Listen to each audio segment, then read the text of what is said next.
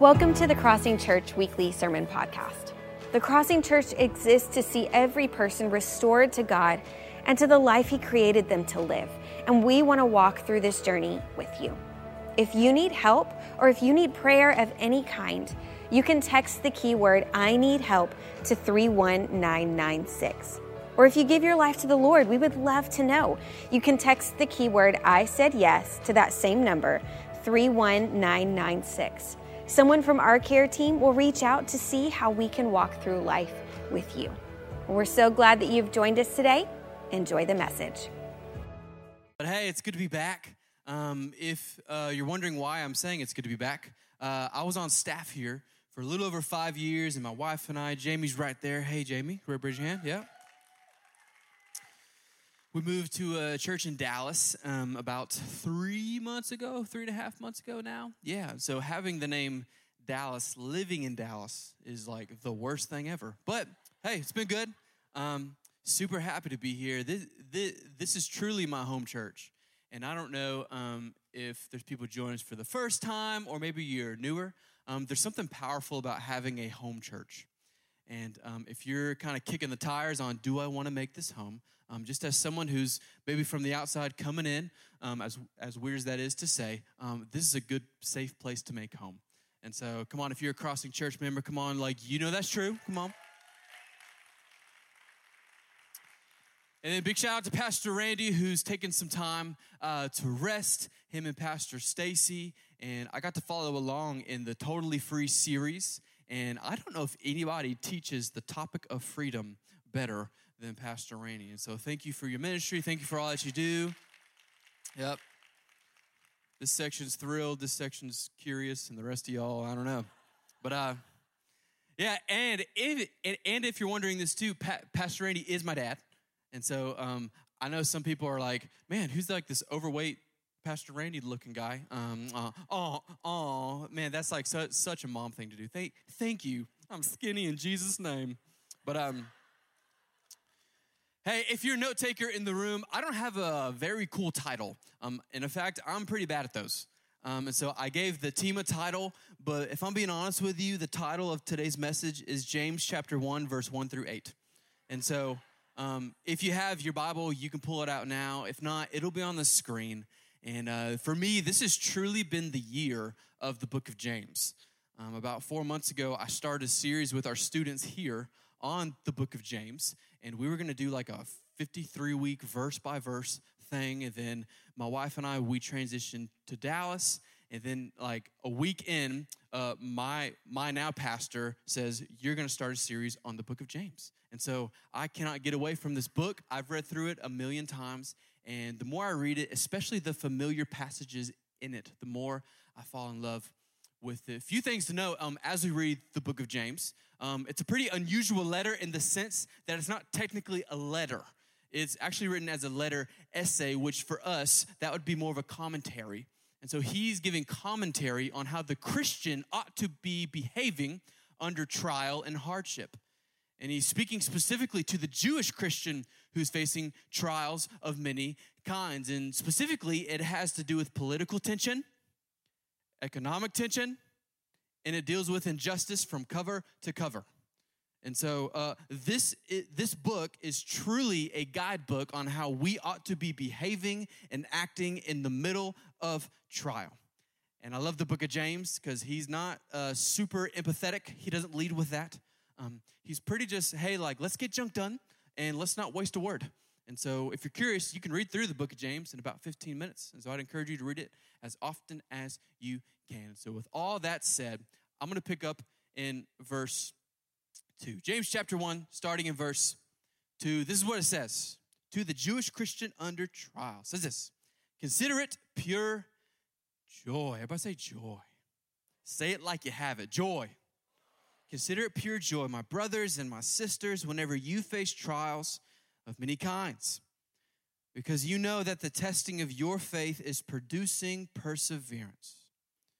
And let perseverance finish its work so that you may be mature and complete, not lacking anything. If any of you lacks wisdom, you should ask God, who gives generously to all without finding fault, and it'll be given to you. Verse 6 But when you ask, You must believe and not doubt, because the one who doubts is like a wave. Now, notice the imagery here of the sea blown and tossed by the wind. Now, time out. What do waves do?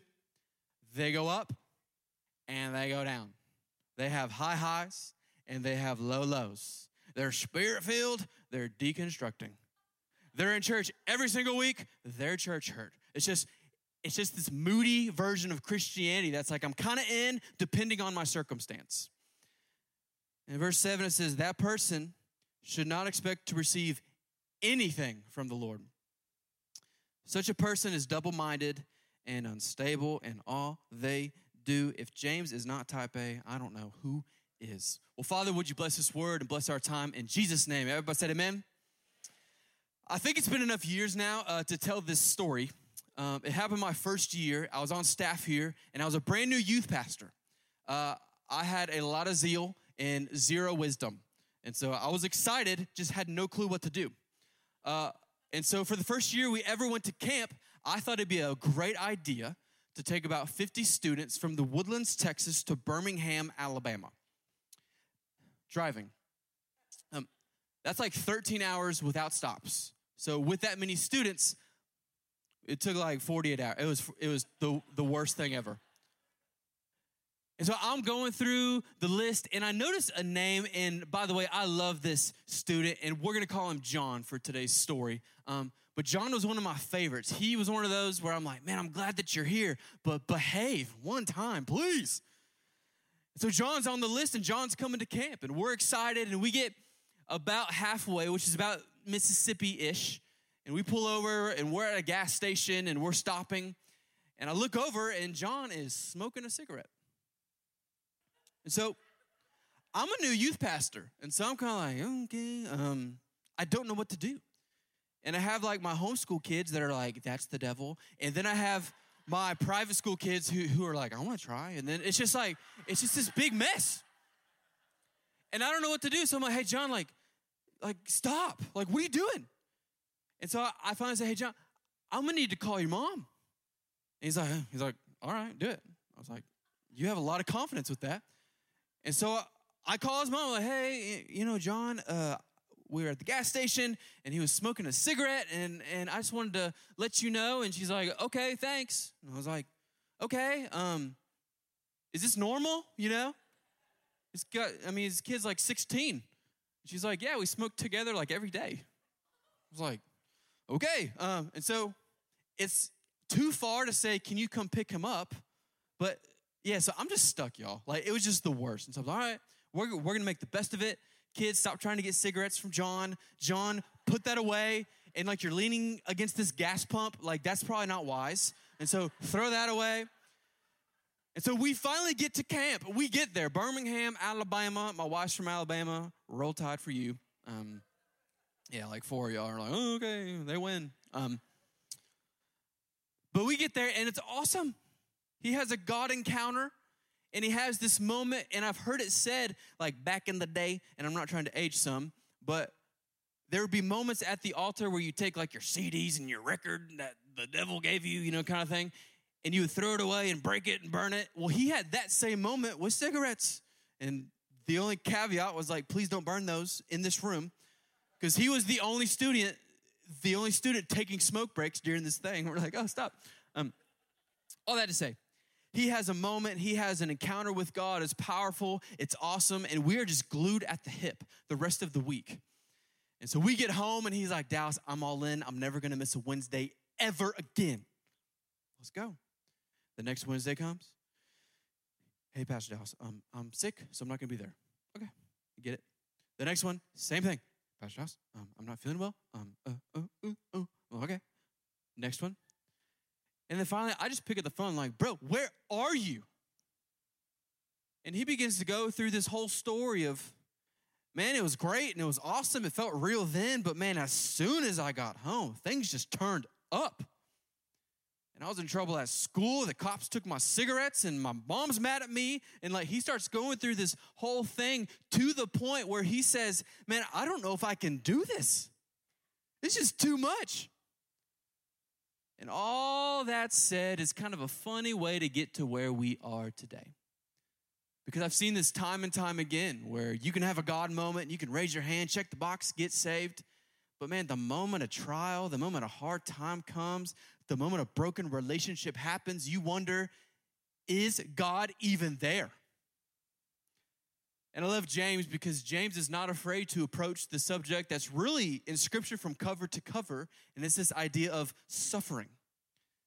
And that's not like a fun word to be like, I'm suffering for the Lord. I mean, it's not like a yay, but it is a reality. And what James wants to talk to us about today is in that reality of suffering and trial and tension, both economic, both political, how should the Christian behave? So, trials have an opportunity to do a few things, and I just want to give you four today with our time. But number one is this they have an opportunity, one, to give you joy. Everybody say joy. Man, we used to sing that song, I got the joy, joy, joy, joy down in my heart. That's right, that's good. 12 y'all. Okay. Um, it was great though. That song as a kid is awesome. You're like, I got that joy, joy, joy, joy, because nothing's happened yet. You know, it's like all is good. I'm just me and my Nintendo 64. Like, it's fine. But then you get older and you're like, I got the joy, where to go, never had it, can't find it. And then we get into country music, you know, we're sad.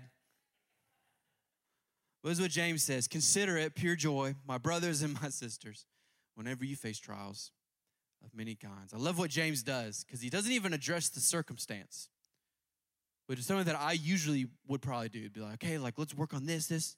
He says, hey, first, we got to fix your attitude. We got to consider this one a joy. As you're walking through this one, change your attitude. And I, and I read a study in 2016 uh, says that human conversation, excuse me, complaining makes up 40% of human conversation. That's a lot. Um, I don't know what that number would be now, but I bet it's per, it, it, it's a lot, okay? But James is saying, hey, Christian, in the middle of whatever it is, how you speak, your approach, your countenance, it matters. And here's why it's your distinctive mark. Because everyone's going through trials, but some people leave better and some people leave worse. Some get bitter, some get hurt. Some leave stronger, some leave weak. And I love what Paul does in Philippians chapter 2 because he's speaking to a church with kind of the same issue. He's speaking to a church under trial.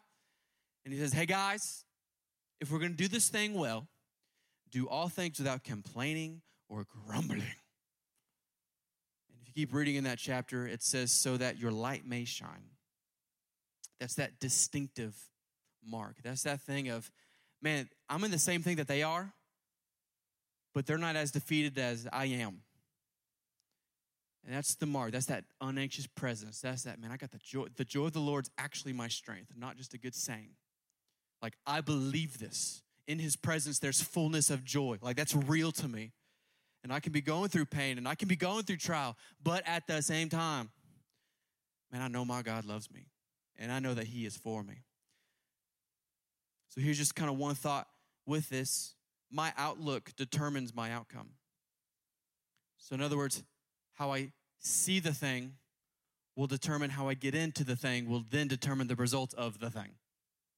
That was not a right, like a very good way to say that. But big idea is just this man, how you walk into something, how you walk into trial will determine the result from that trial. Because James says it's a test. Man, we all went through 2020. I saw one group who, man, they got better. They spent more time with their family. They grew a business. Man, they man, they just man, they thrived because they made the best of it.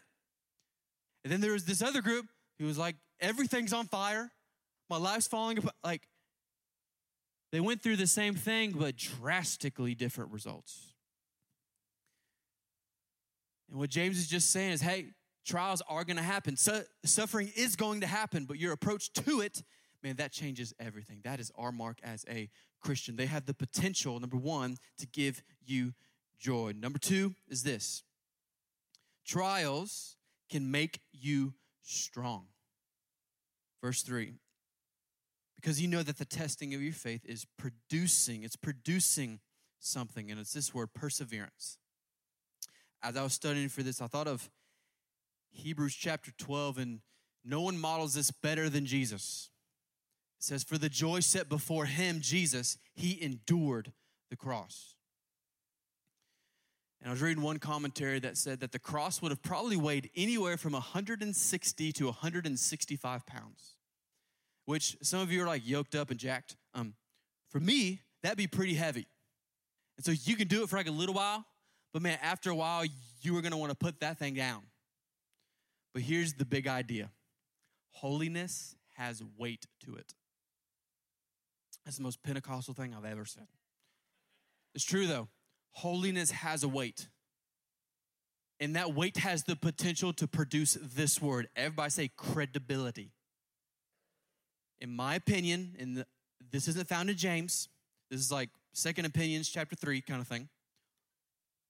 I think what our nation and what we are missing most right now is credible Christians. A few years ago, um, I was very newly married, and me and a buddy were chopping it up about kind of like what are you learning, man? When are y'all ready to have kids? Are y'all going on vacation this year? Pretty just small talk. And one of my single friends kind of like slides his way in and begins to join the conversation. There's nothing wrong with that. But he starts to, um, I don't know how to say it without sounding really rude. He's a little unaware, and he starts to give his opinion or his advice on marriage, and he's currently single. You, you ever had that? Where you're like, bro. And so he says, you know, when I'm married, this is what I'm gonna do. Um, I'm gonna make no less than 200 grand and we're gonna have this size house on this size lot and these two dogs, Buster and Bo, and then we're gonna have four kids and he knows all their names, and then and he's talking to us on how we should be married. And we're kind of like rolling our eyes, we're kind of like, okay, good. And then he just kind of goes on and he eventually says, you know, I had this thought the other day. What if marriage was designed to make you holy and not happy? And if you've ever read the book Sacred Marriage, you know that is not his line. That is from a book and it's on the cover of the book.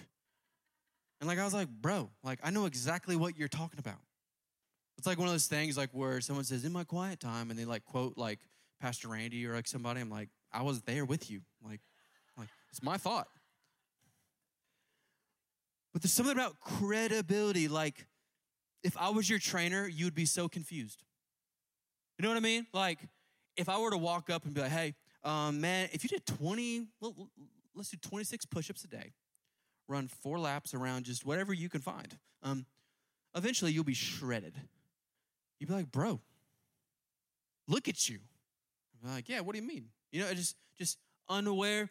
Um, but here's why that can be so kind of like ha ha and like frustrating to us. Because all the head knowledge may be there, but there is zero depth. And what happens is this creates a culture of, I don't want to be married. I don't want to go to the church, but I'm going to be on Facebook critiquing both marriage and the church all at the same time.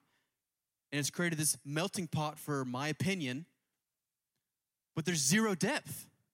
I'm like, who, like, do y'all ever just want to be like, who do you think you are? Like, what in the world? But man, we we need credibility. Everybody say credibility. So if I were to leave this place, say, consider it a joy, and I'm like just streaking out this parking lot and stupid, like you'd be so confused. And Jesus says it this way if any of you would like to follow me, deny yourself, take up your cross, follow me, deny yourself. Okay, I want to live a holy life. I want to avoid sin at all cost. Awesome.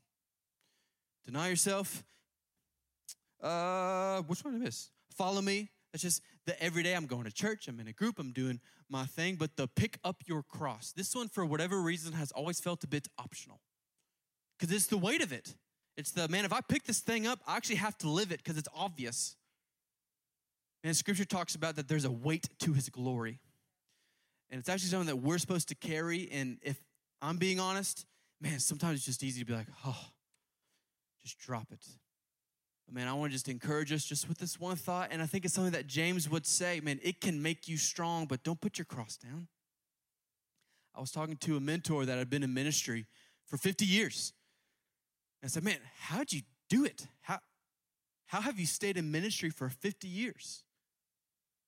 And he kind of like smiled. He's like, Well, Dallas, um, if you start in ministry and you don't quit, eventually you'll be in ministry for 50 years. and he said it like as a joke, and I was like, but a part of me was like, yeah, that's that's actually really good. Because I have friends who are like that wave that James talks about, just like, man, I'm in it. Man, I'm called to something else. Man, yeah, I'm called. Uh-uh. But man, there was something about this man's life where at a young age, he picked it up and for 50 years, didn't sprint, didn't try to get to the finish line too fast, but just walked out, just walked it out. And this is really the, if there's a hard, this is the hard part of Christianity, the walking out. It's, it's the doing. Because here's the thing, and I grew up, I mean, I'm, I'm a Holy Spirit, love it.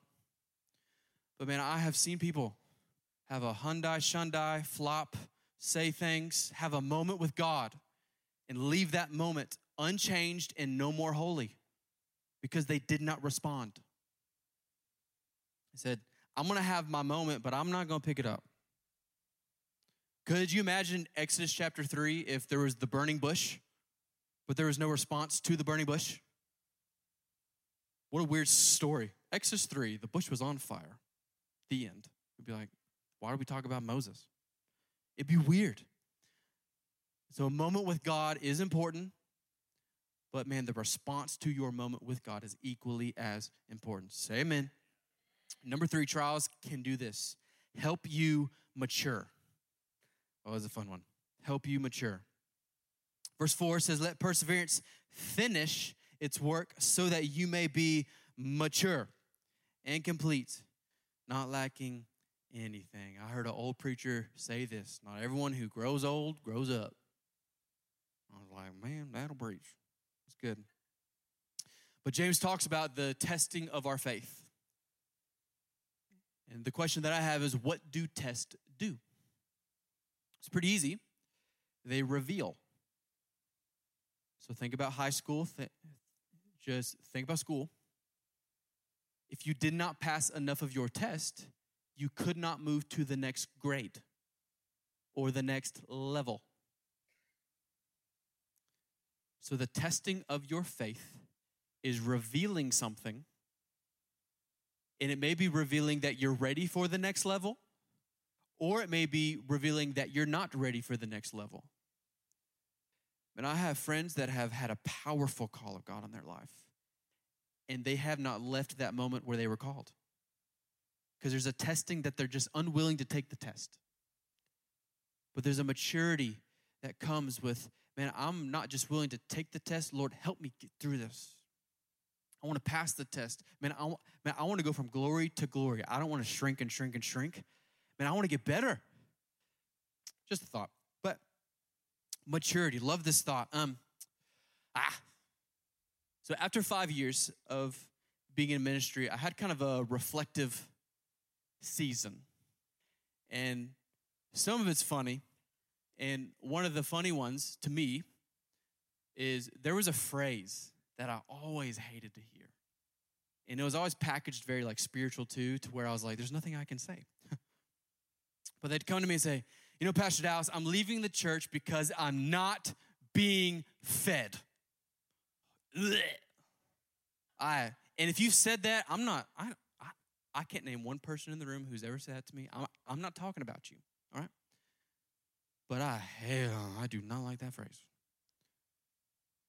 And when I think about that, there's a part of me, and I don't know if you ever do this, where you're like, man, this is what I should have said. That, man, if I would have said that, and like you start having this play like in your head. Mine goes like this Well, sir, you are a big baby, and you need to grow up. Get your own fork and your own knife and your own chair and pull it up to the table and eat like a grown up. You know what I'm saying? Like, I've never said that. I'm just saying what goes through my head. I'm being transformed by the renewing of my mind it's still being transformed. But isn't that so true? Like, that's something that my daughter says, like, feed me. But if she's saying that at like 22, 23, I'll be like, girl, like, get a job, feed yourself. Why? Because that's maturity. And if she were to never grow past that point, that's actually my fault because I did not help her mature. And I think sometimes just in church world, man, we can put it on Pastor Randy or put it on whoever's speaking to do all the feeding when really their job is to equip the saints for the work. But man, mature, man, that's where the work comes into play. And so I'm gonna go from speaking in all these metaphors about feeding babies into something very, very practical. Um, this is how we can mature in our faith. Number one, read your Bible. Read your Bible. And I would actually add this study your Bible. So I have time where I read, and I'm not worried about context. I'm not worried. I'm just, I'm just reading. But then there's a place to study the word and say, what is this saying? Because I have friends and people in my life who are like, I'm just not going to read it because it's too hard to understand. And my response is like, I don't always understand my wife. But that, but that doesn't mean that we stop talking. No, we get some help, we get some tools so I can better understand her. And so I'm like, get a commentary, get around someone who knows more than you, but there's something about the studying of the word and not just, oh, I memorized it. That's good, do that. But man, study it as well. Pray. You need a prayer life. And for me, this is maybe a type A thing. If I don't have a time and a place, I ain't praying. That's just being honest. My wife and I, if we don't have a time and a place for a date, we're gonna go, let's rest tonight. I mean, like every time. We need a time and a place, and so do you. Worship, you need a place to have private worship time. And it's never been easier. You just go on Spotify, blue, worship. Just, just, and there's more to worship than that, but for time's sake, I'm not gonna go there. Um, and then lastly, gather. Get together, get together, get together, get together. Because most of the tests in my life have come from rubbing shoulders with people I don't like. It's real, right? If you want some patience, just get around some people. If you want to grow in how you speak, get around some people. Like, God will say yes and amen. I will answer that one. You'll be like, well, where were the other? Pass this test. Man, there's man, there's something about just welcoming. Say, God, man, I, man, I want to be a learner. I want to grow, just like Jesus, man, he grew in wisdom and in stature and in favor before both man and God. Man, I want to be that too. I want to be that too. Last one in keys can go ahead and work its way up. Her her way up. Excuse me. Um, this is what trials can do. Number four, they can lead you to wisdom. Wisdom. That that's what we want. Verse five. If, if any of you lacks wisdom, you should ask God, who gives generously to all without finding fault, and it will be given to you. So, this is what immaturity says during trials rapture. Rescue me. Get me out of here, Lord. And that's not even like a sinful thing to pray. But what wisdom and maturity says, and man, I have so many years left, and I hope that in 10 years I can preach this better than now. So hear me though. But wisdom says this God, what are you trying to teach me right now? And it takes a moment of kind of emotionally stepping one foot out of that trial, one foot out of that storm, and just saying, God, I, I need a lesson learned here. And He will. So I, I want to close with this thought. Um, it's, it's kind of a aside from the message, um, but I've been really trying to practice something. And it's really what Paul said he says, I pray that you'd all prophesy. And what prophecy is, it's a, is it's a building up of the church. It's an encouragement. And I was praying this week for this moment, this time. I said, Lord, what would you have me say? And I was pretty open to nothing and just be like, all right, we'll just we'll pray and be done. But Mark chapter 4 came to my mind right away. And I said this in first, and Maybe it was for someone there, but hopefully it's for someone here too. Mark chapter 4, Jesus is in a storm and he's asleep. And the disciples come and they're a little bit upset. And they say, Lord, what are you doing? And I love what he does. He, he wakes up, and if you read it, he's almost like annoyed. but he wakes up and he comes out and he just says this peace. And the storm fades right away. So, all that said, the person that came to my mind, I don't have a name, was someone who you haven't slept in a while or you've just been restless for so long and you are just on fumes. And you're one of the disciples saying, Where are you, Lord? Wake up, Lord. Come on, Lord. I'm tired, Lord. I haven't slept, Lord. And I just believe in moments like this, Jesus can come out of the boat to wherever you are and just say, peace Peace over you, peace over your marriage, peace over your storm, peace over your pain, peace over your school, over your business. Peace. I don't know who this is for, but with heads bowed and eyes closed, I'm going to ask you if you're in that season, would you just open up your hands like you're going to receive a gift?